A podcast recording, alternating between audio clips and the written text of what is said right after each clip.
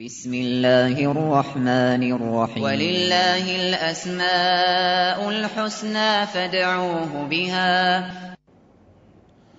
بسم الله الرحمن الرحيم. الحمد لله رب العالمين. والصلاة والسلام على سيدنا محمد الصادق الوعد الأمين.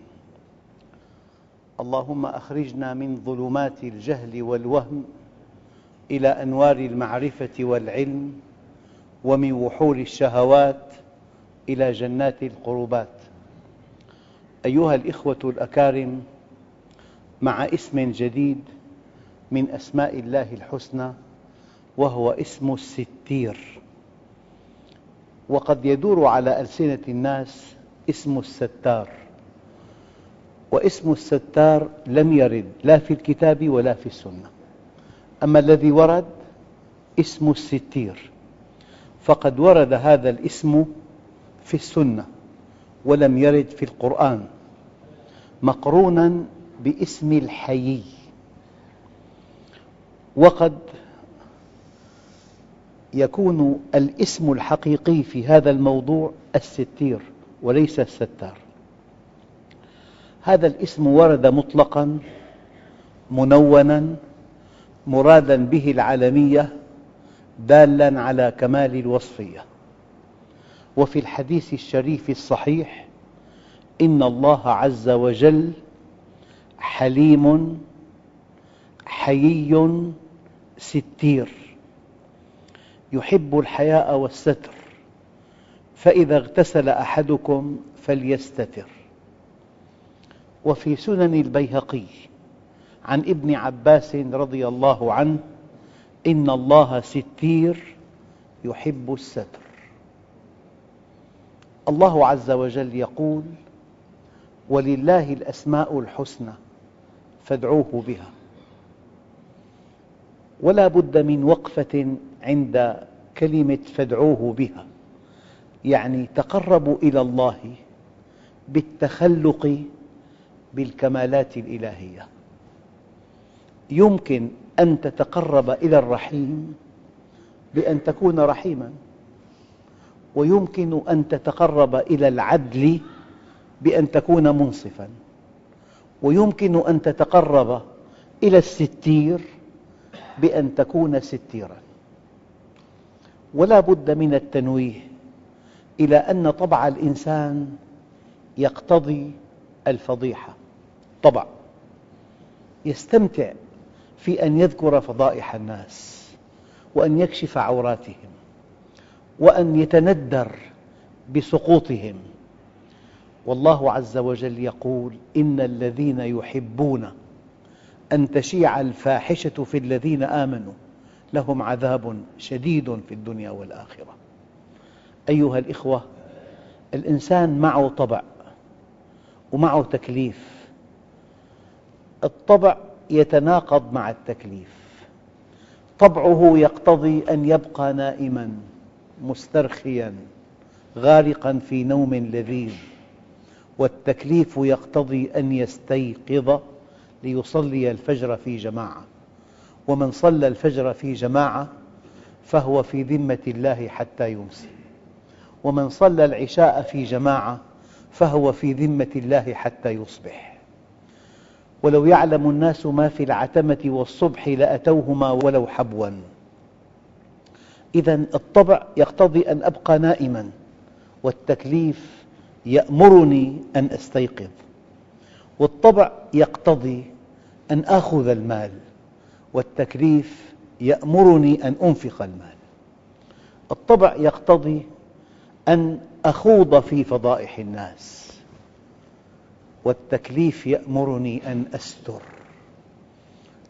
الستر يحتاج إلى إرادة إلى قوة إرادة مع قصة ممتعة جداً. تثير الحاضرين يتلهفون إليك تشرئب أعناقهم إليك. لكنك مؤمن والمؤمن ستير يسكت.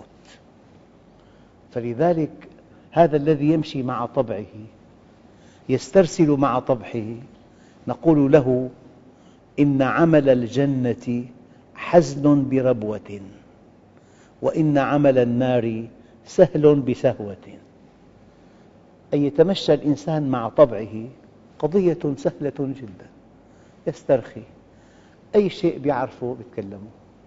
كفى بالمرء إثما أن يحدث بكل ما سمع. كفى بالمرء إثما أن يحدث بكل ما سمع. في إنسان أي شيء وصل إلى أذنه ينشره. يعني النبي علمنا أن إنسانا يحدثك بحديث ولم يقل لك هذا الحديث أمانة إطلاقا لكن سمع خطوة نعال وراءه فالتفت قلقا التفاتته القلقة تعني أن هذا الحديث بالأمانة. ما قال لك شيئا. لكن رأيته قد أصابه قلق حينما سمع وقع خطوات وراءه. الحديث إذن بالأمانة. فالإنسان الطبع يقتضي أن تنشر فضائح الناس. لذلك أعظم ما عند المؤمنين أنهم مجتمع ستير. وأحقر ما في مجتمع الكفر أنه مجتمع فضائحي. أساسه الفضائح. والآن الإعلام أساسه الفضائح. بالمناسبة آه، لو تتبعت فضائح أهل الدنيا من آدم إلى يوم القيامة لا تزيد الفضائح عن موضوعين. فضيحة مالية وفضيحة جنسية. وأنت حينما تحصن نفسك في موضوع المال وفي موضوع الجنس تكن في حصن حصين وفي حرز حريز لذلك أيها الأخوة الحديث الشريف إن الله عز وجل حليم حيي ستير يحب الحياء والستر فإذا اغتسل أحدكم فليستتر. والحديث الآخر إن الله ستير يحب الستر. يعني أختك حدثتك عن مشكلة بينها وبين زوجها. والمجلس بالأمانة فضحتها. قلت لأختها الثانية والثالثة والرابعة ولأخواتها ولأخيها فإذا مشكلتها مع زوجها بين كل الناس. هذا ليس من صفات المؤمن. أذكركم بأن الإنسان يمكن أن يتقرب إلى الله بكمال مشتق من كمال الله. الله ستير. فالمؤمن يجب أن يكون ستيراً. أولاً الستير في اللغة على وزن فعيل وهذه الصيغة من صيغ المبالغة. يعني بيستر مليون فضيحة وبيستر أكبر فضيحة. صيغ المبالغة تأتي في الكم والنوع الله غفار صيغة مبالغة. بيغفر أكبر ذنب وبيغفر مليار ذنب. كماً ونوعاً. الستير على وزن فعيل من صيغ المبالغة. ومعنى ستر الشيء أخفاه ستر الشيء أخفاه لكن كملاحظة فرق بين الستر والستر. الستر مصدر ستر يستر سترا. أما الستر اسم. هذه القماشة التي توضع على النافذة اسمها ستر. فرق بين الاسم وبين المصدر. المصدر يدل على حدث. تماما كشق يشق. الآن هذه العملية اسمها شق. أما هذا الخط اسمه شق. فالله عز وجل يستر عباده. أولاً الستير الذي من شأنه حب الستر والصون والحياء.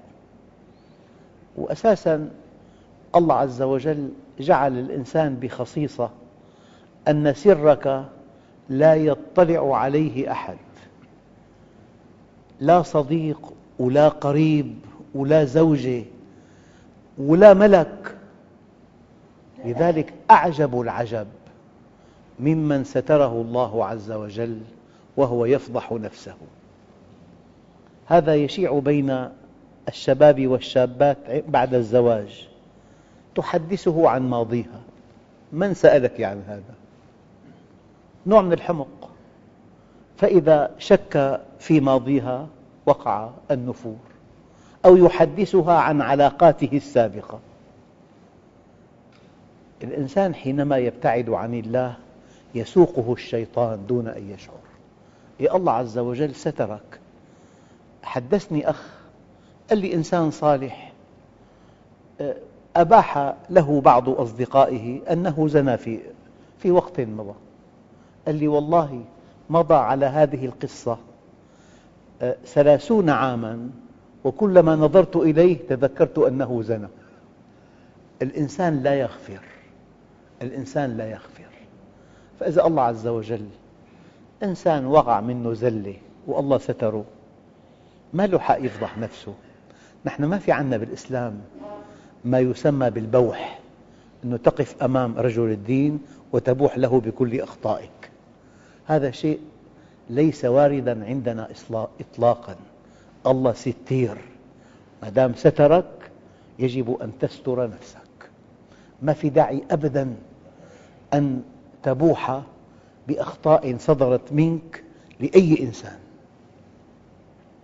إذا الستير هو الذي من شأنه حب الستر والصون والحياء. يعني تروي الكتب قصة رمزية. أن سيدنا موسى عليه وعلى نبينا أفضل الصلاة والسلام استسقى ربه. فقال الله له يا موسى إن فيكم عاصيا. مطر ما في. إن فيكم عاصيا. فقال من كان يعصي الله فليغادرنا ما غادره أحد. وبعد حين الأمطار نزلت كأفواه القرب. قال يا رب من هذا الذي كان يعصيك؟ قال عجبت لك يا موسى.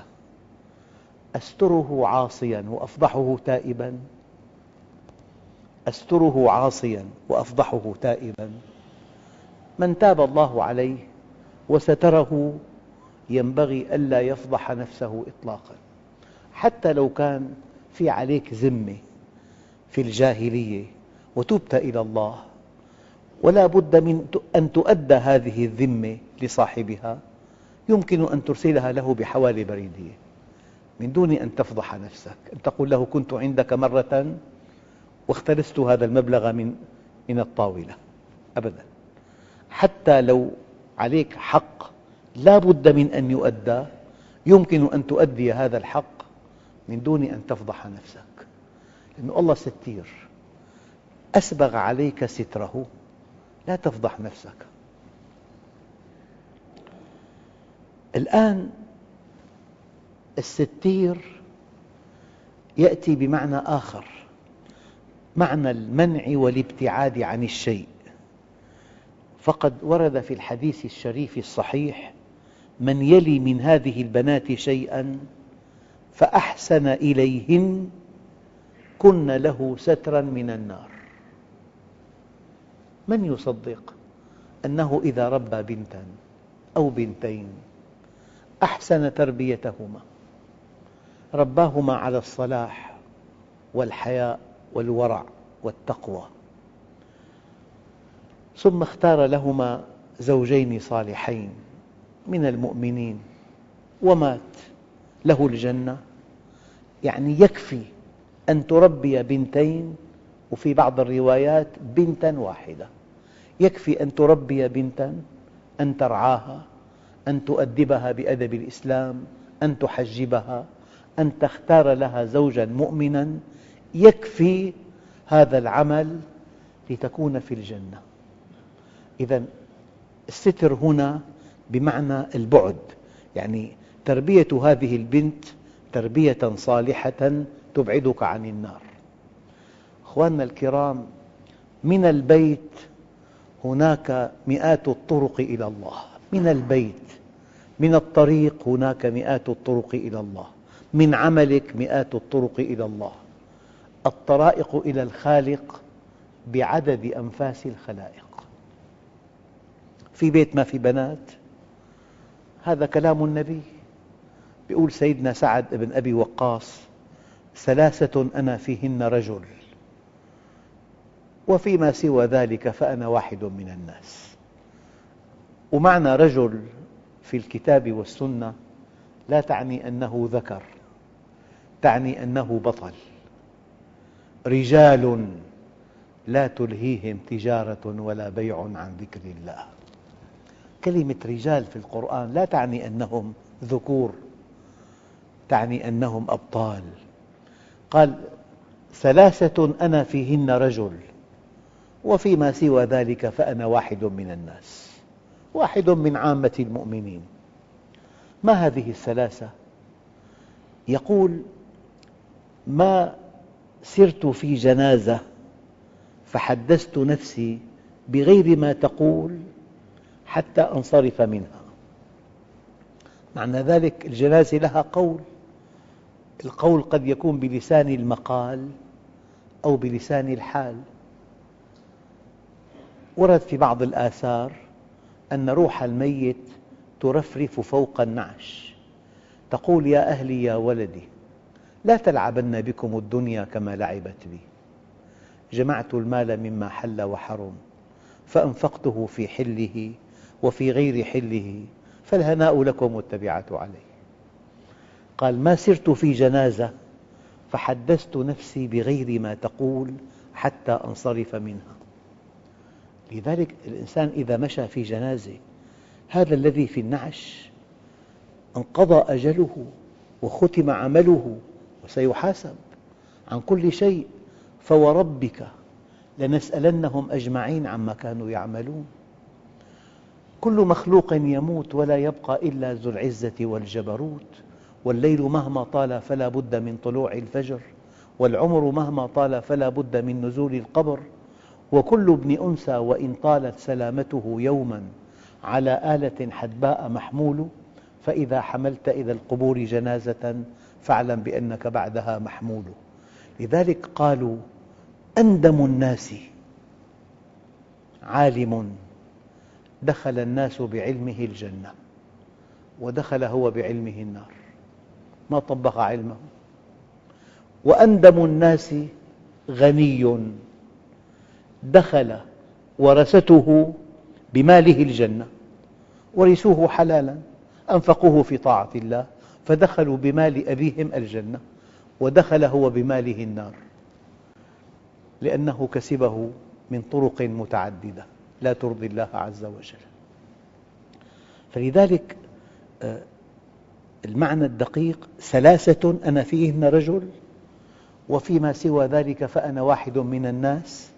ما سرت في جنازة فحدثت نفسي بغير ما تقول حتى أنصرف منها.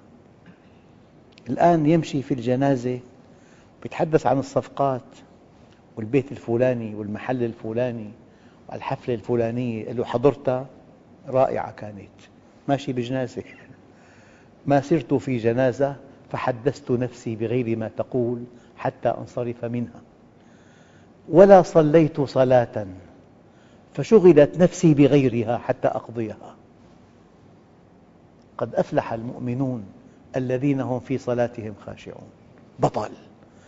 بالجنازة بطل وبالصلاة بطل. الثالثة موطن الشاهد. وما سمعت حديثا من رسول الله صلى الله عليه وسلم إلا علمت أنه حق من الله تعالى. التعبير الدارج في ناس مو قابضين الدين. حديث شريف صحيح قال لك هذه البنت إذا ربيتها وأحسنت أخلاقها وحجبتها ودللتها على الله واخترت لها زوجا مؤمنا فلك الجنة. عمل يكفي لدخول الجنة. أيها الإخوة من يلي من هذه البنات شيئا فأحسن إليهن كن له سترا من النار. الستير سبحانه وتعالى يحب الستر ويبغض القبائح ويأمر بستر العورات ويبغض الفضائح. يستر العيوب على عباده وإن كانوا بها مجاهرين. ويغفر الذنوب مهما عظمت طالما كان عباده موحدين. يعني أنا ليس من عادتي أن أروي قصص مبنية على منامات لكن هناك قصة مؤثرة جدا. أن أحد خطباء دمشق والقصة من خمسين سنة تقريبا. رأى في المنام رسول الله. وتأثر تأثرا بالغا لهذه الرؤيا وقد ورد أنه من رآني فقد رآني فإن الشيطان لا يتمثل بي. رأى رسول الله صلى الله عليه وسلم في المنام وقال له قل لجارك فلان. جاره بائع متواضع جدا إلى جانب المسجد. قل لجارك فلان إنه رفيقي في الجنة. يعني هذا الخطيب تألم ألما شديدا. البشارة لي أم له؟ لجاره. إنسان متواضع من عامة الناس. طرق بابه. دخل إلى بيته رحب به. قال له لك عندي بشارة من رسول الله. ولن أعلمك إياها إلا إذا أخبرتني ماذا فعلت مع ربك. امتنع. فلما ألح عليه قال له والله لن أنقلها إلى مسامعك إلا إذا أخبرتني ماذا فعلت مع ربك. قال له والله أنا خطبت امرأة وتزوجتها. وفي الشهر الخامس كانت حملا في الشهر التاسع. يعني الحمل ليس منه. قال له, زلت قدمها. قال له بإمكاني أن أفضحها. بإمكاني أن أطلقها. بإمكاني أن أسحقها. لكن أردت أن أجعلها تتوب على يدي جئت لها بولادة وولدت في الليل وحملت الطفل الصغير الذي ليس منه. تحت عباءته ودخل إلى جامع في السنجقدار. دخل المسجد بعد أن نوى الإمام فريضة الفجر. وضع الغلام وراء الباب والتحق بالمصلين ولم يره أحد. فلما انتهت الصلاة تحلق الناس حول الغلام ودهشوا فجاء هو وكأنه لا يعلم ما الخبر. قال ما الخبر؟ قال تعال انظر. قال أنا أكفله أعطوني إياه. فأخذه أمام أهل الحي على أنه لقيط وهو تولى تربيته ورده إلى أمه وتابت على يديه. الله عز وجل قال إن الله يأمر بالعدل والإحسان. العدل أن تطلقها وأن تسحقها وأن تركلها بقدمك. لكن الله أمرك بالإحسان.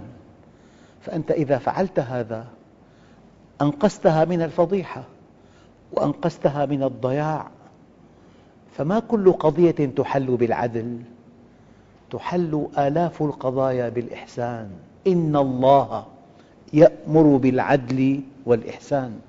لا تكن فضاحا كن ستيرا.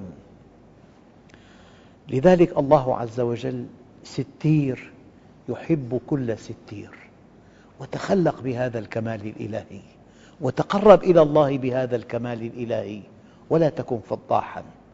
فلذلك المجتمع فضاح يعني ما من قصة يرويها إنسان إلا بعد أيام بين كل الناس. لذلك النبي عليه الصلاة والسلام وصف المرأة المؤمنة بأنها ستيرة ستيرة. وأما التي تخرج من بيتها تشتكي على زوجها فهي فضاحة. لا ينظر الله إلى امرأة تشتكي على زوجها. يحب الله المرأة الستيرة. المرأة الستيرة مرأة مؤمنة. أيها الإخوة الكرام أنا حينما أتخلق بهذا الاسم وبهذا الكمال أتقرب إلى الله ولله الأسماء الحسنى فادعوه بها. يعني نحن بعلاقاتنا الاجتماعية الغيبة هي أحد أسباب الفضائح. يعني واحد قال له للثاني لقد اغتبتني. قال له من أنت حتى أغتابك؟ لو كنت مغتابا أحدا لاغتبت أبي وأمي لأنهما أولى بحسناتي منك. لو كنت مغتابا أحدا لاغتبت أبي وأمي لأنهما أولى بحسناتي منك. فالقضية تنطلق من غيبة وبتنتشر. فهذا الذي أتمنى أن يكون واضحا عند إخوتنا الكرام في أن الله سبحانه وتعالى من أسمائه الحسنى أنه ستير ويمكن أن تتقرب إلى الله بهذا الكمال وهو أن تستر. طبعا الكلام له قواعد شرعية في موضوع الفتوى في موضوع آه، إنكار المنكر في حالات. أما الأصل أنك ينبغي أن تستر والمجالس بالأمانة والحمد لله رب العالمين. بسم الله الرحمن الرحيم.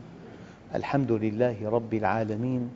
والصلاة والسلام على سيدنا محمد الصادق الوعد الأمين. اللهم أعطنا ولا تحرمنا أكرمنا ولا تهنا. آثرنا ولا تؤثر علينا أرضنا وارض عنا. وصلى الله على سيدنا محمد النبي الأمي وعلى آله وصحبه وسلم والحمد لله رب العالمين الفاتحة